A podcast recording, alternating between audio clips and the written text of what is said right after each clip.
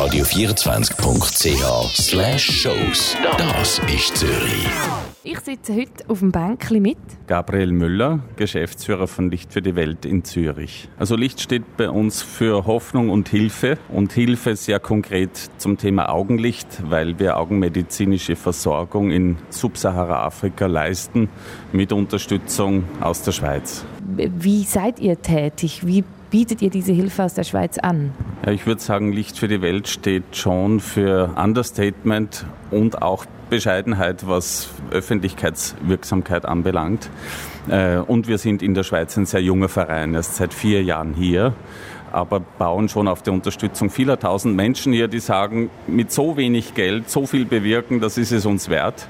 Und mein Freund Henry Wanyoike aus Kenia, der schnellste blinde Läufer der Welt mit vielen Weltrekorden und Goldmedaillen, der hat das ein bisschen geändert, weil er hier in Zürich mit Startnummer 1 äh, äh, gelaufen ist und von tausenden Läuferinnen und Läufern 23. geworden ist. Und das haben ganz viele Menschen mitbekommen, toll gefunden. Und das hilft uns natürlich, dass wir auch diese augenlichtrettenden Operationen noch mehr und noch besser nach Afrika bringen können. Du sagst, mit wenig Geld können viel machen. Was heißt das konkret? Konkret kann man sich am besten vorstellen beim Grauen Star der ist auch in der Schweiz die häufigste Operation überhaupt, die durchgeführt wird. Es gibt keine Operation, die häufiger vorgenommen wird als den, die Operation am Grauen Star. Und in Afrika ist es so, dass er früher kommt und dass es keine oder kaum Operationsmöglichkeiten gibt und dass Menschen oft mit jahrelanger Blindheit leben, obwohl die Operation durchschnittlich 40 Franken kostet und nach 15 Minuten Operation ein Mensch nach jahrelanger Blindheit am nächsten Tag wieder sehen kann. Also das ist ja nichts kostenmäßig, das ist ja enorm. Ja, das ist äh, für uns wenig Geld, wo wir sagen, ein Abendessen, wenn überhaupt. Äh, aber es ist für eine Frau in Äthiopien so viel Geld, dass sie sich oft nicht leisten kann, speziell in ländlichen, entlegenen Gebieten. Ich habe mal mit einem Unternehmer ges gesprochen, der gesagt hat, wenn ich mir das umgekehrt vorstelle, ich wäre hier blind und es gibt eine Operation, die macht mich wieder sehend. Ich würde meine Wohnung verkaufen, ich würde meine Familie fragen, ich würde die Firma, ich würde alles tun, damit ich wieder sehen kann. Und dort sind es 40 Frankli und äh, es ist nicht möglich, weil die Menschen dieses Geld nicht haben. Also das finde ich schon auch gerade ein bisschen verschrocken, muss ehrlich sein, 40 Franken. Ich habe jetzt, was du gesagt hast, wenig, habe ich jetzt nicht mit so wenig gerechnet. Wie wird dann nachher die Operation wo ausgeführt? Ähm, wir haben zwei unterschiedliche Möglichkeiten. Einerseits haben wir namentlich in Äthiopien, wo wir sehr viele und, und große Programme haben, Kliniken aufgebaut, sogar Universitätskliniken, wo wir einheimische Augenärztinnen und Augenärzte ausbilden. Das ist der beste Ort, um die Operationen zu machen. Dann gibt es aber noch die Schwierigkeit, dass viele Menschen hunderte Kilometer weit weg wohnen und sich selbst die Anreise zur Klinik nicht leisten können. Und da wird von diesen Kliniken aus pro Monat, eine Woche, zwei Wochen, es hängt davon ab, welche Jahreszeit, hinausgefahren mit zwei Geländewagen, einem Operationsteam, Krankenschwestern. Und da sind dann oft, und ich war sehr oft persönlich dabei, hunderte Menschen versammelt, die da sitzen und warten, bis das Operationsteam kommt. Dann wird eine Schule oder eine Kirche ausgeräumt, das Operationssetting aufgebaut und dann werden dort in zehn Tagen 300 Menschen operiert. Und das ist die andere Form, wie man zu einer äh, Operation am Grauen Star kommen kann. 300 Menschen zum Beispiel in circa zehn Tagen, da ist dann der Augenarzt oder die Augenärztin schon von früh bis zum Sonnenuntergang im Einsatz. Was für eine Geschichte verbindet dich selber in Bezug auf Augenlicht? Wie bist du zu dem Job jetzt gekommen, dass du Geschäftsführer bist von Licht der Welt? Es ist jetzt 19 Jahre her, dass ich selber bei Licht für die Welt begonnen habe. Bin über 40 Mal in den Programmen gewesen, als Augenzeuge, als jemand, der darüber berichtet, als jemand, der Rechenschaft legt für das Geld, das uns anvertraut wurde. Äh, was mich seit 19 Jahren so begeistert und bewegt, ist die Unmittelbarkeit. Ich sehe, was die Hilfe bewirkt, nämlich nicht in zehn Jahren, sondern am nächsten Tag. Ich sehe dass es ein Problem ist, das lösbar ist. Und ich sehe, dass wir, wenn wir zusammenhelfen und gewisse Kräfte bündeln, einfach so Wesentliches bewirken können und das Leben von so vielen Menschen verbessern können, von Kindern sogar oft retten können, da zwei Drittel der blinden Kinder binnen zwei Jahren nach der Erblindung sterben, laut Weltgesundheitsorganisation. Und diese Unmittelbarkeit und dieser Effekt, der erfüllt mich mit Freude, mit Mut und mit Energie und daher mache ich das seit fast 20 Jahren sehr gerne. Das ist mir auch nicht bewusst gewesen, ehrlich gesagt, wenn man blind ist, dass man dann in diesen ärmeren Ländern vor allem als Kind nicht natürlich die gleiche Lebenserwartung haben. Das ist ja wie klar, aber dass es gerade so schnell geht, bin ich jetzt doch gerade ein bisschen verschrocken. Das liegt daran, dass die Kinderblindheit, wie sie gerne genannt wird, im Fachbegriff ist es Xerophthalmie, zurückzuführen ist auf eine akute Vitam Vitamin A-Mangelsituation. Das heißt, die meisten Kinder in Subsahara-Afrika sind sowieso einseitig ernährt und oder unterernährt. Und wenn zu dieser einseitigen Ernährung in den ersten sechs Lebensjahren eine sehr schwere Durchfallserkrankung oder Masern dazukommen, dann entzieht das dem Körper zusätzliches Vitamin A. Und das führt dazu, dass Kinder oft binnen einer Woche, zwei Wochen erblinden und zwar irreversibel. Da schmilzt dann die Hornhaut ein, das wird ein milchiges Auge, das nie wieder sehen kann. Und der Folgeeffekt ist, dass blinde Kinder weniger Agilität haben, das heißt, sie bewegen sich weniger, Sie können sauberes Wasser vom schmutzigen nicht unterscheiden, weil sie es nicht sehen können. Sie sind malariaanfälliger und, eine, eine, eine, und sie sind weniger in der Lage, sich selber mit Nahrung zu versorgen, ob es jetzt eine Mango ist vom Baum oder etwas anderes. Das Gesamtbild ist einfach so, dass diese Kinder ganz schwer betroffen und benachteiligt sind und daher diese große Sterbensrate dann haben. Du hast selber gesagt, du bist schon etliche Mal auch dabei gewesen bei Operationen. Du kennst wahrscheinlich sehr viele Geschichten auch von den Menschen.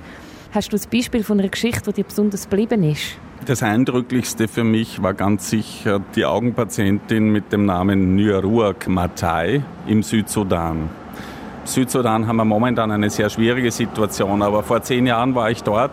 Da war es noch stabiler und da hatten wir Hilfseinsätze aus der Luft, weil es damals im gesamten Südsudan keinen einzigen Augenarzt gab und da sind wir mit einem mobilen Operationseinsatz von Kenia aus nach Südsudan geflogen. Das hat eine Vorlaufzeit.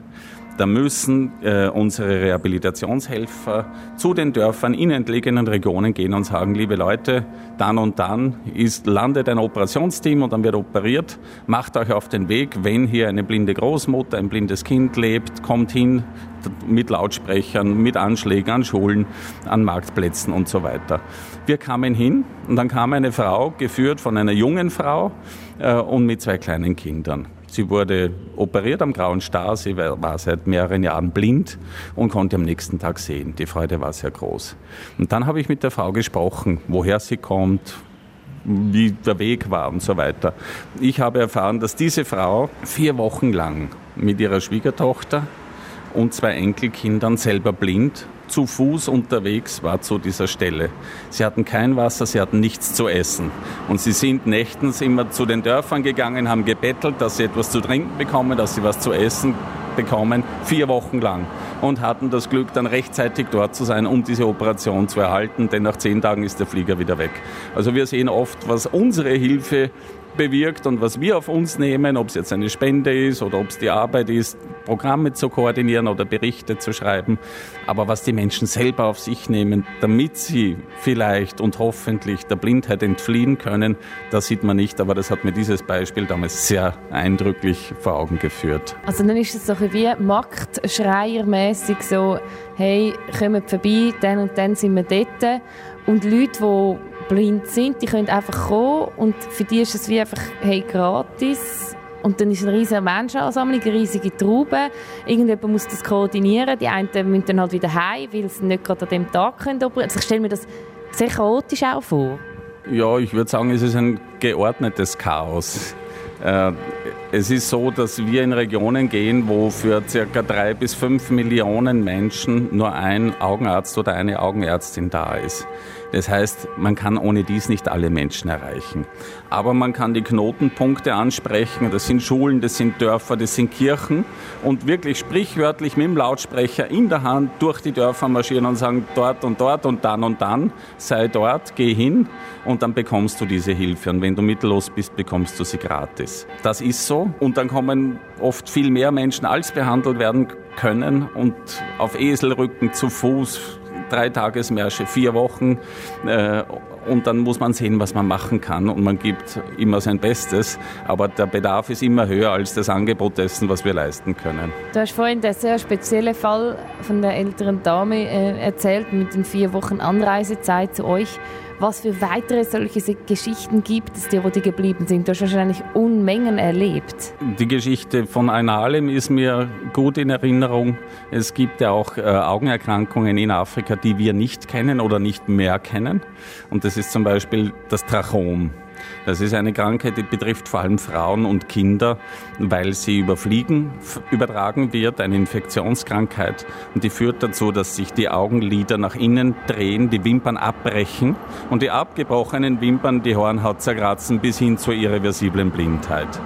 Und durch den Stillvorgang, die, die Muttermilch zieht die Fliegen an, ist es so, äh, dass Kinder und Frauen hier stärker betroffen sind. Das, das passiert nicht sofort, aber über die Infektion, die fortschreitende, geht das über Jahre und dann sind vor allem Mütter äh, erblindet.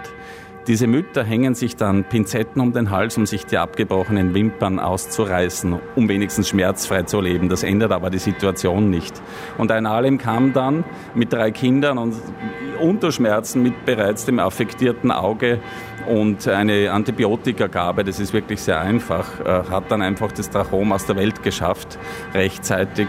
Und äh, da wird dann schon gesungen und gejubelt, von wegen, äh, mein Leben geht in die richtige Richtung und in die bessere Richtung. Und solche Begegnungen haben wir viele und fast jeden Tag. Was sind das für Emotionen, wo dir amig begegnet vor Ort? Es ist ein Wechselbad der Gefühle. Zuerst so das enorme Leid und nachher die schnelle Freude und wahrscheinlich auch so ein gewisses fast nicht können glauben. Also das eine ist, die Menschen sind unterschiedlich, so wie bei uns. Es gibt introvertierte und extrovertierte Menschen. Es gibt Menschen, die lachen mehr und andere weniger. Aber bei der Operation am Grauen Star, wo Menschen nach jahrelanger Blindheit erstmals dann den Wattebausch vom Auge bekommen am nächsten Tag und das erste Mal sehen können, erstmals ihre Enkelkinder sehen können, bei Müttern manchmal erstmals ihre eigenen Kinder sehen können.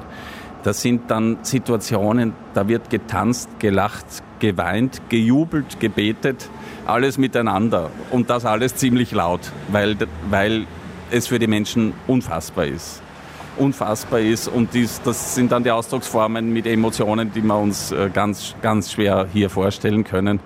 Äh, aber das ist schon immer sehr bewegend. Eure Organisation tut wirklich Leben verändern mit sehr wenig Geld. Mit 40 Franken kann so ein grauer Star nachher operiert werden. Wie geht es euch momentan und was sind eure Ziele? Momentan ist es äh, an manchen Punkten schwierig, an manchen Punkten sehr schön wie fast immer im Leben.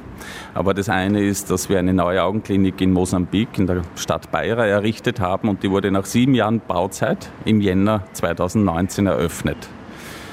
Im März kam der Zyklon Idai und ist genau an unserer Augenklinik auf Land geschlagen und sie war hochgradig zerstört. Ähm, und viele Schweizerinnen und Schweizer haben uns spontan geholfen, Stiftungen, Privatpersonen, Pfarrgemeinden, diese wieder herzustellen und das werden wir bis Ende des Jahres geschafft haben. Aber ein Zyklon ist nicht planbar und das ist die Situation. Ähm, die Situation im Südsudan ist dermaßen, dass es politisch instabil ist, viel Gewalt ist, im ganzen Land, ein Bürgerkriegsland leider immer noch. Äh, und wir versuchen hier in Flüchtlingscamps äh, die Menschen, die dort ausharren und, und mittlerweile schon Jahre leben, auch dort auch medizinisch und therapeutisch zu versorgen. Das waren jetzt die zwei Sorgenkinder aktuell. Daneben gibt es sehr schöne Entwicklungen, dass wir dabei sind, diese Infektionskrankheit Trachom auszurotten über ein großes äh, Medikamentenverteilprogramm in hochendemischen Regionen und das zeigt wirklich ganz großartige Erfolge.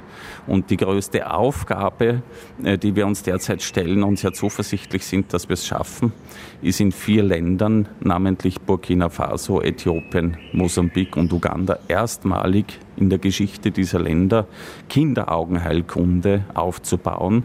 Das heißt Spitäler mit eigens ausgebildeten Kinderaugenheilkundlichen Augenärzten zu etablieren. Denn der graue Star kann auch bei Kindern sein äh, wesentlich seltener wie bei älteren Menschen. Und hier müssen Kinder sehr rasch operiert werden, weil sonst kann man später zwar das Auge wiederherstellen, aber das Gehirn hat niemals sehen gelernt und kann die Information nicht verarbeiten.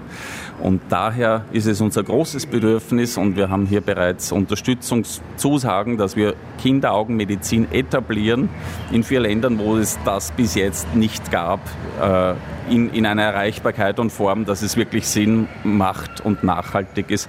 Das ist eine schöne, eine große Aufgabe, der wir uns jetzt und die nächsten zehn Jahre stellen. Ich kann mir vorstellen, für dich ist das nämlich schon sehr ein, äh, ja, fast so Kulturschock, wenn du dort bist, wenn du das Leid erlebt hast, hast du die Freude wieder mitgeben, das Augenlicht und dann kommst du da an und wir Schweizerinnen und Schweizer mit unseren Problemen, die ja dann äh, eigentlich gar keinen wirklichen Sinn, wenn man das andere gesehen hat. Wie gehst du mit dem um? Ja, wenn man in Addis Abeba, also in Äthiopien startet und in Zürich landet, das, was immer wieder nach 20 Jahren verblüffend ist, dass es hier fließendes Wasser aus jedem Wasserhang gibt, das man trinken kann. Äh, das ist den Effekt den ver verlerne ich nie und das ist immer dasselbe. Wasser. Wasser, Trinkwasser, überall. Das ist das eine. Und das andere ist, wir glauben oft, die sind arm und elend und wir sind reich und äh, glücklich. In emotionaler Hinsicht stimmt das so nicht.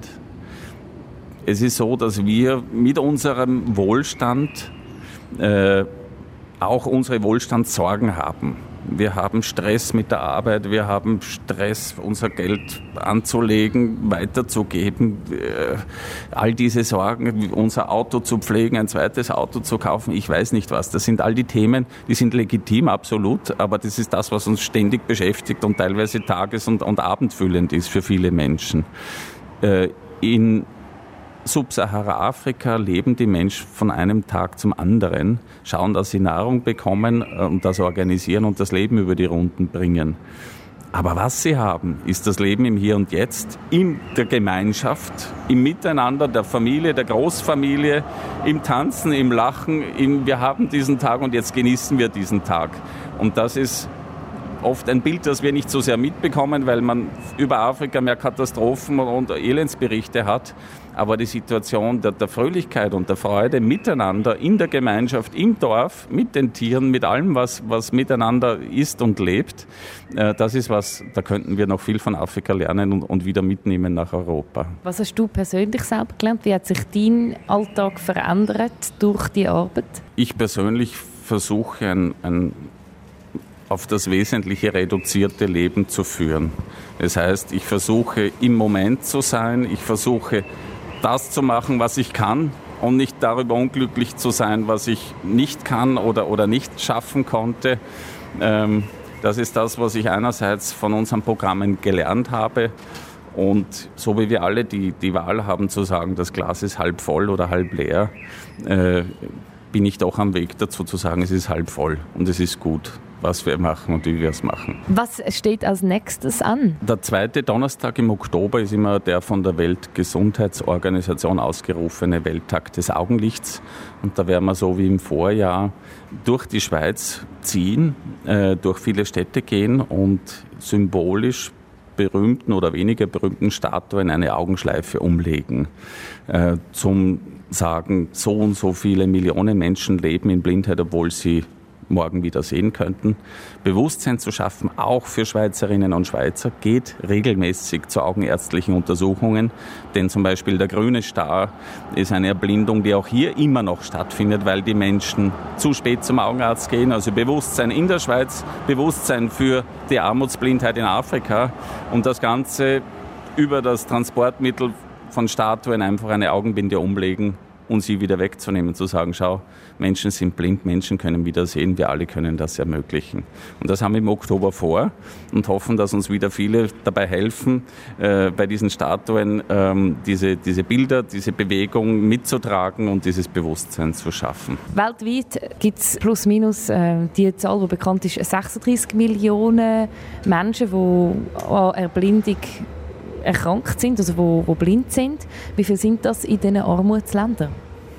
Ja, über 80 Prozent von den 36 Millionen blinden Menschen weltweit leben in den Armutsgebieten in Entwicklungsländern. Und von diesen 30 Millionen hat die Hälfte, also 15 Millionen grauen Star und könnte mit dieser 15-minütigen Operation um 40 Franken wieder sehend gemacht werden. Das ist die Situation hier und heute. Es wird ja nicht weniger an Erblindung. Also ihr arbeitet, ihr, habt, äh, ihr werdet, also es wird ja nicht so sein, dass das irgendwann ausgemerzt ist. Trotzdem hast du irgendeinen Wunsch, ein Ziel für deine Arbeit. Es ist so, dass jeder einzelne blinde Mensch, der morgen wieder sehen kann, ein Effekt ist, der uns alle mit Freude erfüllen kann.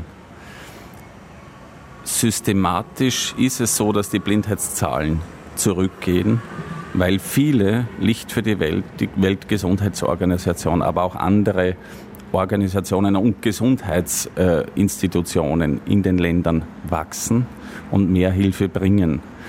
Äh, das heißt, es wird nie ausgerottet sein, zumindest nicht soweit wir denken können. Aber es ist so, dass wir einen großen Unterschied machen, der auch nachhaltig zum Besseren wirkt. Das heißt, die Aufgabe ist groß, vielleicht sogar eine Herkulesaufgabe, aber jeder und jedem einzelnen blinden Menschen, der morgen wieder sehen kann, ist geholfen. Und insgesamt wird es weniger. Insgesamt bringt die Hilfe mehr, äh, als an Blindheit äh, nachwächst. Ich persönlich wünsche mir, dass namentlich Kinder mit Erblindungsursachen, die vermeidbar sind, besser, rechtzeitiger und schneller behandelt werden können. Das ist mein persönliches Ziel. Und das ist genau das, was ich mir für die nächsten Jahre vornehme, dass wir das umsetzen können. Weil die Kinder sind am verletzlichsten. Hier geht es auch ums Überleben und nicht nur ums schöner Leben. Und das müssen wir einfach hinkriegen. Das machen wir. Radio24.ch slash Shows. Das ist Zürich.